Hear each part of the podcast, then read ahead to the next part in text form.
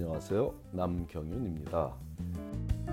미국에서 의대 보내기 오늘은 그 578번째 시간으로 의대 입시에서 경쟁력을 갖추기 위한 일반적이고 상식적인 비결에 대해 알아보기로 하겠습니다.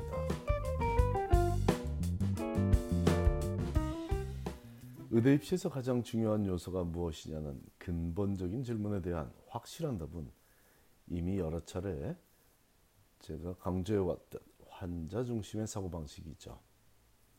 하지만 오늘은 굳이 의대 입시라는 상황을 떠나서 대학을 졸업한 학생들에게 우리 사회가 기대하는 일반적이고 상식적인 소양에 대해 알아보는 시간을 갖고자 합니다. 이는 의대 입시에서도 1차 원서와 2차 원서를 적을 때부터 일반 기업이 신입사원을 선발할 때 보편적으로 묻는 질문들과 같은 맥락의 질문들을 하고 있고 인터뷰에서도 그러하니 대학 졸업생으로서 갖춰야 할 기본적인 수양을 갖추지 못한다면 다른 많은 노력들이 무의미해질 수도 있기 때문입니다. 얼마 전 QS라는 기관의 여론조사에 참여한 적이 있습니다. 전 세계에 분포한 기업인들이 신입사원을 선발할 때 중요하게 생각하는 소양에 관한 의견을 수렴하고 그를 토대로 각 대학이 해당 대학의 졸업생들을 얼마나 경쟁력 있게 교육시켰냐는 평가를 하고 그 결과가 전 세계 대학들의 랭킹으로 발표되는 과정이었습니다. 제 모교의 추천으로 제가 이 과정에 참여하게 되었는데 그 결과물에 관심을 갖고 보게 되더군요.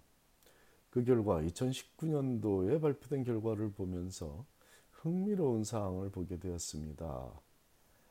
의대 입시와 관계가 없어 보일 수도 있었지만 금융, 의료, 법률, 생산, 도소매 유통 및 신기술 업계를 대상으로 산업이 발전된 전 세계 144개 도시에 분포된 1만 4천여 명의 오피니언 리더들이 공통적으로 관심을 보이는 신입사원들의 소양으로는 문제 해결 능력이 단연코 두드러지더군요. Problem solving skill. 문제 해결 능력이요. 그 다음이 끈기 혹은 인내력과 소통 능력. 인내력과 소통 능력. 그 다음이 독창성의 순서로 나타나졌습니다. 그 외에도 데이터 분석 능력이나 적응력 혹은 리더십 등이 중요한 소양으로 조사되었으니 대학을 졸업한 젊은이들이 공통적으로 갖춰야 할 소양은 어떤 분야이든 유사하다는 얘기로 들립니다. 이 조사에는 의료계도 포함되어 있으므로 일반적인 취업 준비생들 뿐만 아니라 의대 졸업생들도 신경을 써야 하는 분야입니다.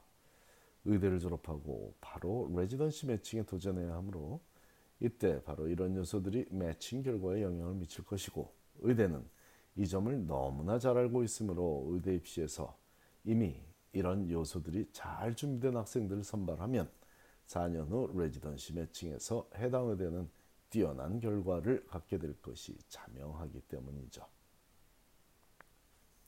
의대 입시에서 가장 많이 답해야 하는 질문 중 하나가 가장 힘들었던 도전이나 시련이 어떤 것이었는지 그리고 그 난관을 어떻게 극복했냐는 것이었, 것입니다.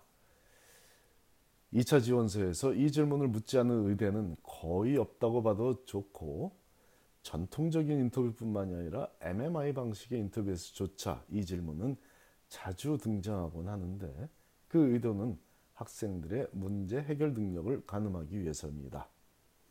힘들었던 경험 그 자체가 궁금한 게 아니라 그 난관을 어떻게 극복했냐는 점이 핵심인 질문이죠.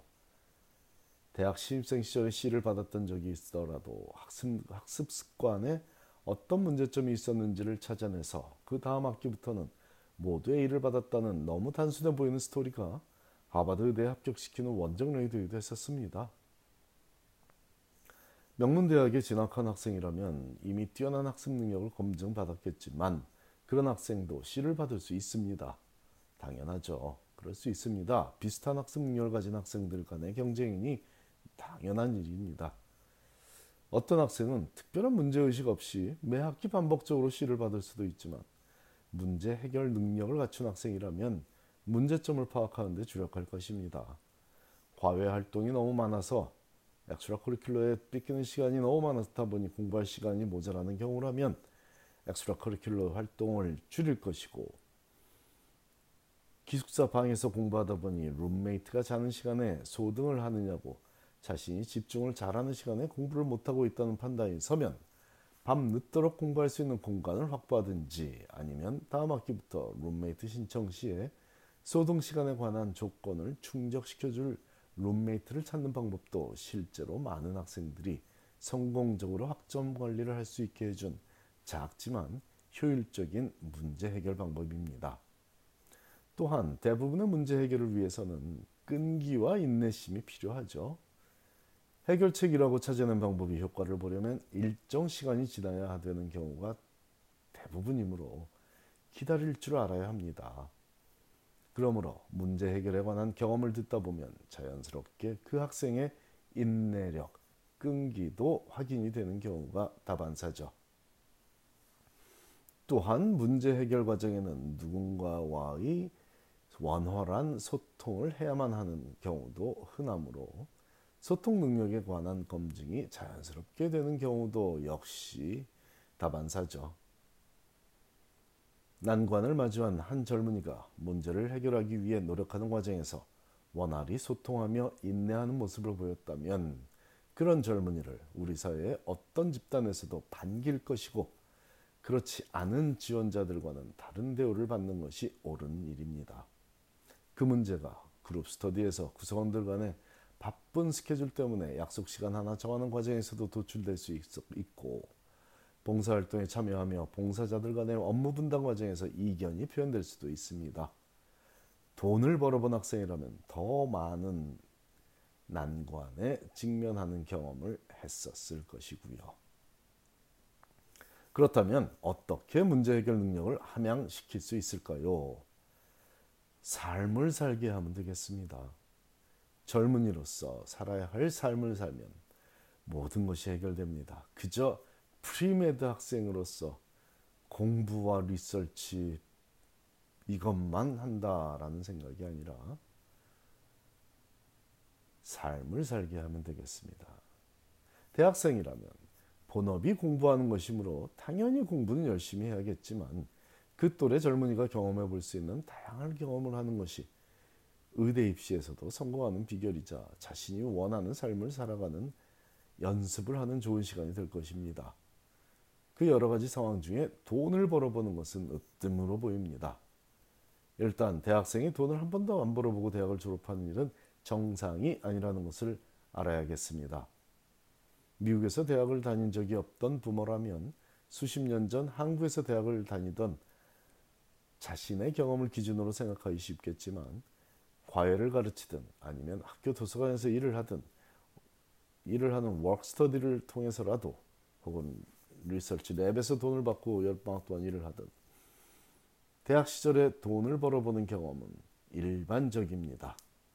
적어도 성공적으로 의대에 진학한 학생이라면 거의 대부분이 겨우 대부분의 경우에 볼 수 있는 공통적인 사항입니다. 그러므로 내 자녀가 그 바쁜 premed 과정에 있는데 무슨 돈을 버냐는 생각은 버려도 좋습니다.